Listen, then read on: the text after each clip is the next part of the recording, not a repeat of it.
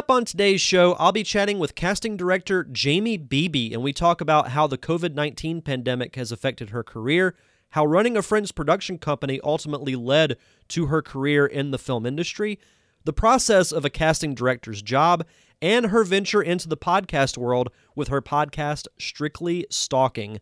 This was a really fun and informative conversation because the business side of filmmaking is something that I'm still learning about. So I'm learning along with you, the listeners, about this different side of the industry that I'm used to talking about. So hopefully you guys get as much out of this as I did. All of that coming up on this week's episode of the Derek Diamond Experience podcast, which starts right now.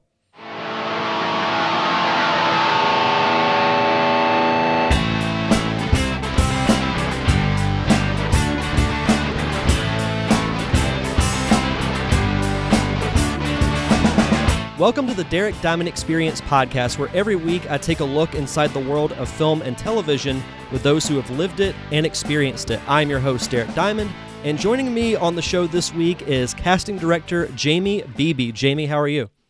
I'm good. Thank you so much for having me.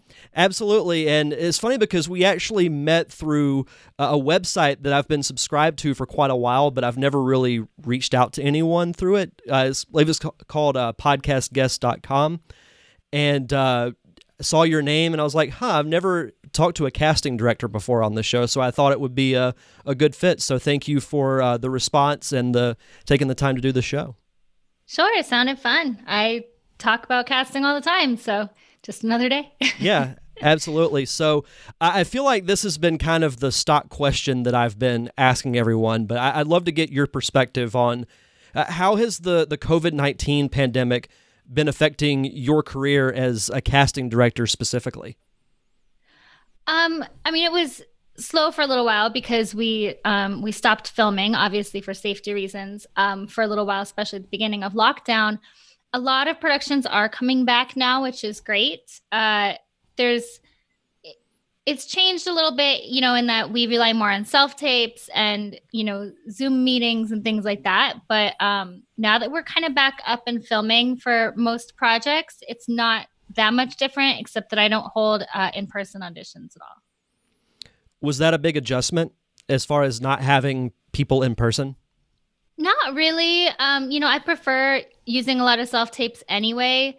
Um, I think it's a great way to be able to see what we're working with and kind of get a feel for somebody and that's a lot of what casting is is you know i need to get a feel for somebody.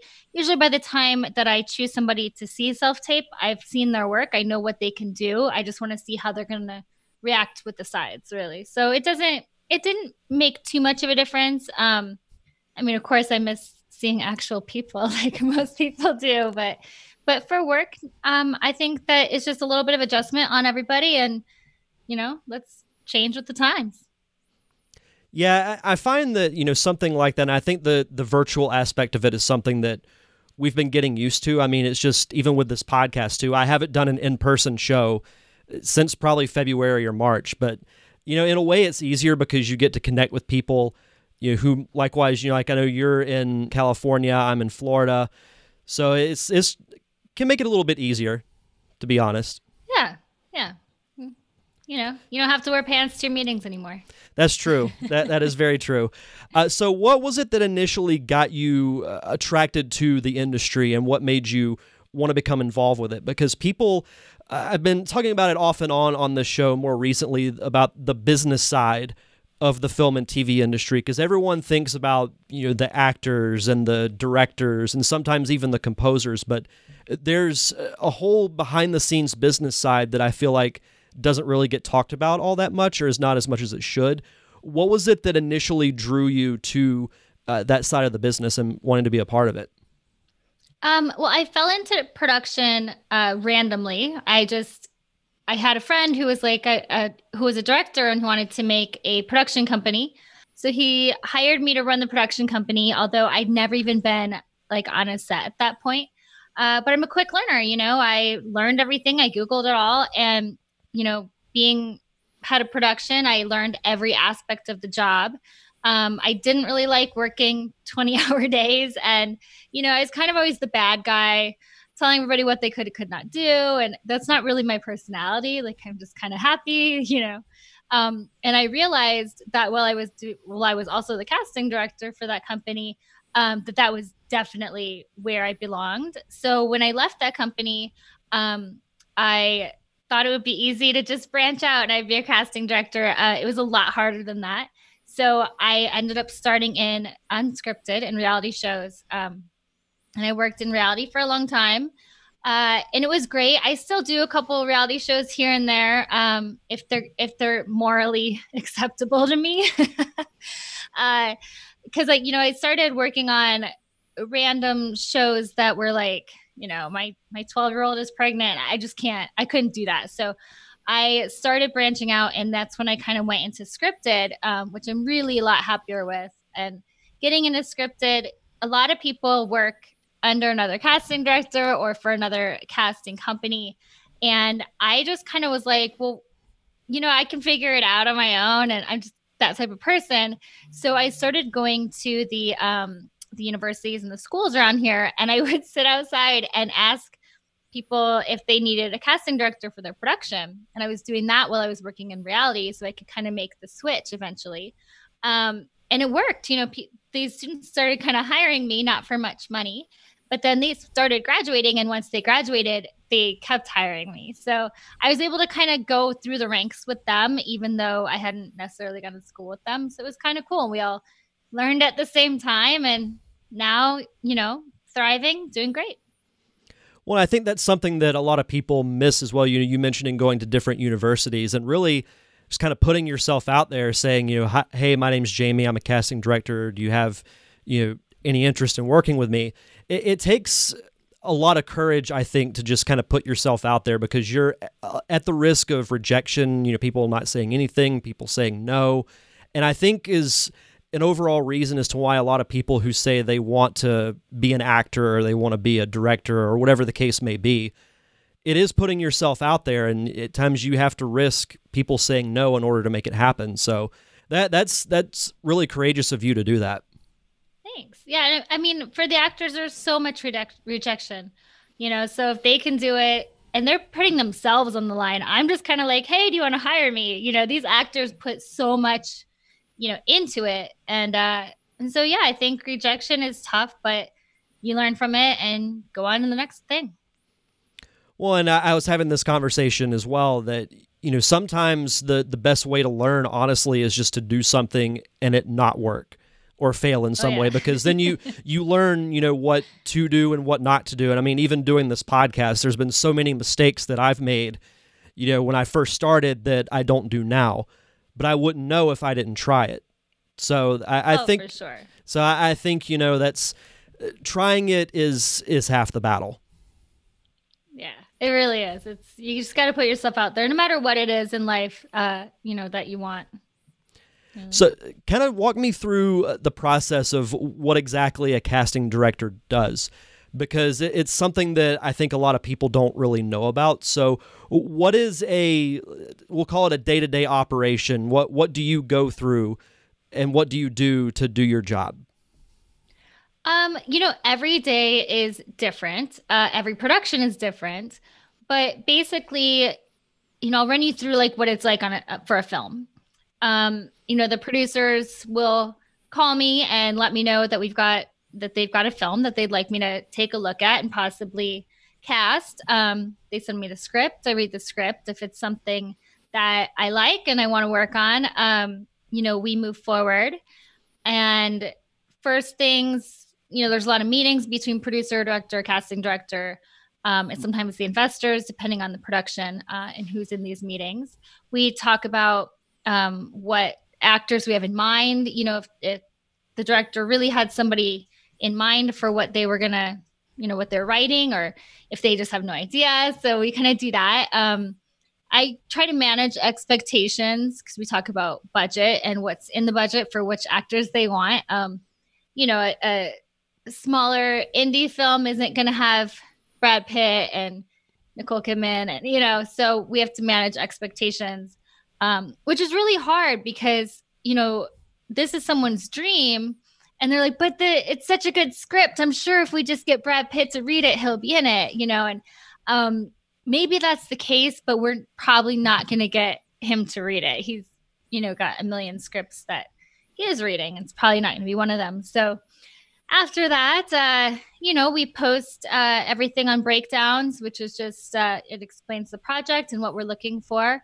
Uh, agents and managers submit, um, and I don't necessarily go through breakdowns for everything. Um, I usually call a lot of my agent and manager friends. I let them know what I'm working on, see if they have more ideas, see who's available, um, who might need. You know, if I'm working on a horror film, uh, sometimes the agent has uh, somebody that's, hey, I really want to do a horror film, you know, and where they otherwise wouldn't, we wouldn't have thought of them. So get some ideas. Uh, and then from there, depending on the actor, we uh, make offers or we get tapes or do auditions back in the day.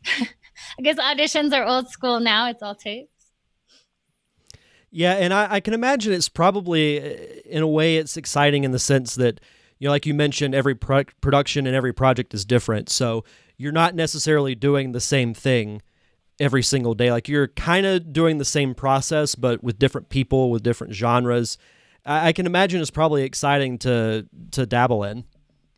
It is, you know, and, and even with different types of productions, some productions I'm just making straight offers. We know who we want. We do offers. Um, and you know, what that what an offer is is we make we reach out to the agent and the manager, their team. We tell them everything about the project, make a, an offer, and hopefully they accept. And that's really easy. Uh, sometimes there's some negotiations. Sometimes they're busy or they're passing or whatever it is for whatever reason. Um, but yeah, I mean each each project is so different. Sometimes we go through several rounds of auditions or self tapes. Um, so it just kind of depends.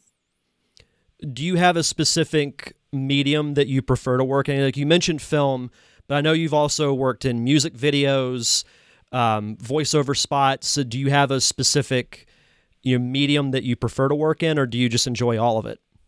Um, you know, I like it all. It's more about what the project can bring. Um, you know, I've I've worked on documentary style things. I've worked on, like you said, music videos, um, new media, web series, TV shows, films. I mean, pretty much anything. I would at least give it a shot. Um, but yeah, I mean, film and TV I really enjoy. Um, but now everything is is streaming and new media, which is so similar. So really, all of it. Well, and especially with you know the new streaming services or newer like HBO Max. I know NBC uh, just launched one, so I I can imagine there's probably no shortage of work for you. Um, no, I mean it's it's been going really great lately. I mean, even even with COVID, like I said, everything was of course shut down um, for a little while, but it's come back. And what's interesting about you know the shutdown and everything was all the super creative people that suddenly had a little bit of extra time um, you know, to work on themselves, to work on monologues, to come up with a with a new film, to write something cool, and now they're all filming it, and um, it's pretty cool. You know, that's that's all really neat and interesting. So if you can just kind of look at the good side of what has come out of this, um, creativity wise, you know, that helps a little bit with all the other devastation. Absolutely. As something I've said before is that once things start to become more normal or what we know as the new normal, I think we're going to see, especially on the indie filmmaking side of things, and with series and television as well, we're going to see this massive surge of creativity, similar to you know what happened with the the Disney investors meeting last week when they announced all those new like Marvel and Star Wars projects. I think because your writers can still write when they're at home, mm-hmm. like you mentioned with actors, they can work on tapes, monologues, they can do research. Same thing with cinematographers. If you're not out shooting something, you can still do research and you can still practice to an extent. I, I think we're going to see this massive wave of new projects, and I, I'm personally looking forward to it.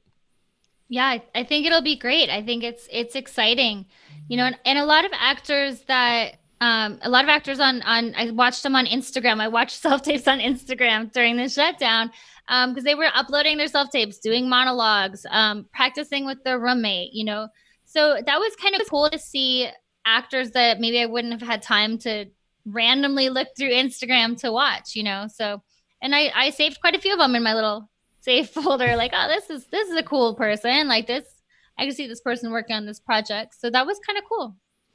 Yes, like you said, you, you have to take something positive out of really any type of scenario that you're in. And the fact that none of us have really been able to do anything for several months, you have that time to you know work on yourself, to work on your career, your projects, your aspirations, and yeah, we're we're seeing the starting to see the the results of that because, like you said, I've seen some really creative stuff, not just with acting, but with you know those who have just been making shorts with their iPhones that I've seen on Instagram or on Facebook.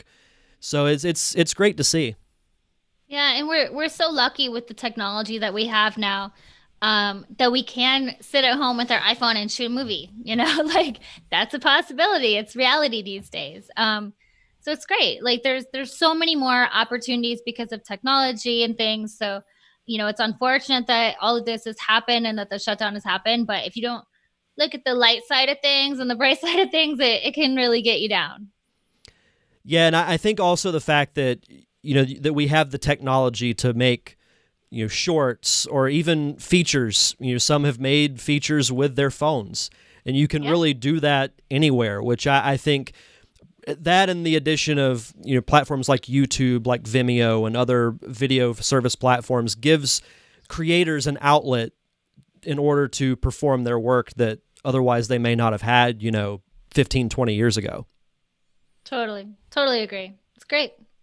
Something I'm curious about, what what are some things that you might have uh, in the works as far as, you know, any current projects or do you have any aspirations to work in the industry besides doing uh, casting directing? Because I've often talked about as well those who work in some uh, particular aspect of the industry, whether it's behind the scenes or in front of the camera, I think it's good to have a, a basic understanding of what everyone does because I often say that a film or even an episode of television is one big machine, and everyone from the director all the way down to PA and those who work behind the scenes, like producers, in your case, casting director, are all cogs in the machine and they all have to work together in order to make the project happen. So, do you have anything immediate in the works or anything that you would like to do outside of casting directing? Um, well, I have. There's a TV show coming out that I cast called Paradise City. Um, it's coming out in March 2021 on Amazon Prime, which I'm really excited about. Um, I mean, the cast is just phenomenal. I'm so proud of it. Um, and it's director Ash Avildsen. Um, such a great a great TV show. I can't wait for the world to see it. Uh, it's got like Bella Thorne, um, Andy Biersack, Drea de Matteo, Mark Boone Jr. Um, gosh, I'm forgetting like everybody, but I mean, it's so the cast, like everyone is just so great, and there was so much talent in that cast. So I'm really excited for everyone to see that, and uh, hopefully for season two to start filming. Um, but as far as like other aspects, I definitely want to jump into producing. Um, I have a business called Creative and Depraved with uh, my business partner Jake Deptula, and under that um, business umbrella, we have a podcast as well called um, Strictly Stalking. It's true crime podcast, and it's about stalkers. We interview the survivors of um, stalkers, so people who have survived or are going through it. Um, but yeah, it's more our company idea is more of like um you know true crime type stuff. You know we want to bring documentaries up. We want to do true crime podcasts that kind of thing. So producing in that realm is definitely something on my list.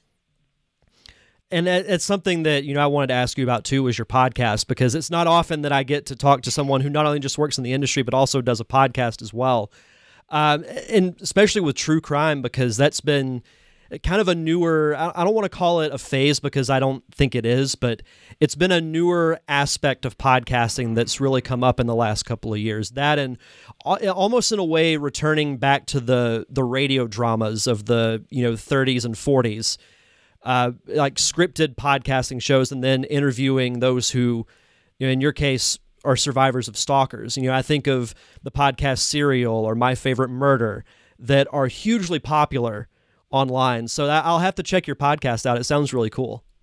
Yeah, thank you. Um, I I think it's it's going really well. It it took me a minute to uh, get in front of the camera, I guess, uh, but it's working. It's working really well. Yeah, as someone who had to make that adjustment too, because my primary job, I work behind the scenes with things, but then it was it, it, takes a lot of courage. Like we mentioned actors putting themselves out, out, there but even with doing a podcast you know, you're putting yourself out there because you're being yourself. Yeah you're talking about a specific topic but yep. if you don't have an experience you know doing that it can be a major adjustment. So again props to you for doing that because again actually doing it and attempting it is half the battle no matter when it comes to film or in your case podcasting as well True, true. It was it it took a minute to to get used to it because we film everything um also and it's all on YouTube. So it took a while and I still don't watch the the YouTube videos ever. I I feel you on that one. I feel you on that one for sure. And it's it, can be uh, in a way soothing. I don't know if you feel the same way, but I know when I do this show, it's almost therapeutic in a way because you it gives you an outlet to express certain things that you may not get to in conversations with friends in your daily life. So it's it's cool. Yeah. It's really cool. Yeah, it does. I mean, for me, part of it is, you know, we're giving these victims a voice uh, that they haven't otherwise had. Um, stalking is super underreported, and the laws haven't caught up with it. Um, people aren't people aren't able to get help the way that they should. I mean, a lot of people don't know like if you're being stalked, like who do you call? And usually it's like domestic violence uh place is who you're gonna call, which is weird if like your neighbor is stalking you to call domestic violence um, support place and try to explain their neighbor stalking you. But um, you know, there's just not there's not adequate places out there to help people being stalked. So it's kind of it is soothing. It is therapeutic to be able to help people and, and you know get out there and do something good. Well, that's something I was curious about too, because of the topic and the medium of your podcast. You know, it, I was wondering if any particular stories might have had an emotional impact on you, because I can imagine this has to be really heavy material, and to get these people to open up to you about a very uncomfortable topic. And I think that even says something about you as as a host to get someone to talk about that kind of thing is something that not everyone has. Yeah, I mean it it does um it can kind of take an emotional toll and it's interesting too, you know, when people come on the podcast um like we have to really get to know them because I don't want to say something that's going to trigger them the wrong way. I don't want them to say something that they're not comfortable with. Um, you know, we don't mention the stalkers by name unless they have they're deceased or they are currently in prison. Like there has to be a reason that we're saying they're a stalker's name by name. So, you know, there's a lot that that kind of goes into that. Um but yeah, I mean there's they they all get me emotionally. They really do. Um but a lot has come out of it. I mean, like for example, um Terra Newell from, you know, she's the daughter in Dirty John. She ended up having to kill her stalker when he was trying to kill her. Um, and she came on and since then you know we we talk all the time we've become great friends she was just on for a, an update episode um, a couple days ago which is great so it's it's interesting how life changing something like this when you're talking to other people can be. For sure. I, am excited to hear it because it, it sounds like you know really really emotionally powerful stuff and that's something that you don't get from from every other podcast. And i think that's the beauty of the medium of podcasting is that it can literally be anything that you want. It's still it's become a little bit more restrictive in its later days because you know podcasting's really been around since the early 2000s but it, yeah. it's good that it can really be whatever you want it can be you know like in this case a film a filmmaking podcast you can do a podcast on true crime i've listened to podcasts based on knitting you know, it can literally be about anything that you want. So that's that's it really awesome. Can there's there's so many options out there. Absolutely. Well, as we start to wrap up here, uh, I did want to ask you uh, what's one piece of advice you could give from a casting director standpoint uh, to an actor or an aspiring actor? Um, I think it's you know, be yourself. Just just be you. Um, of course, you're playing a character, but I don't think that it's necessary to, you know, go above and, and beyond who you are. You know, be yourself as a human being. Do what you think is right.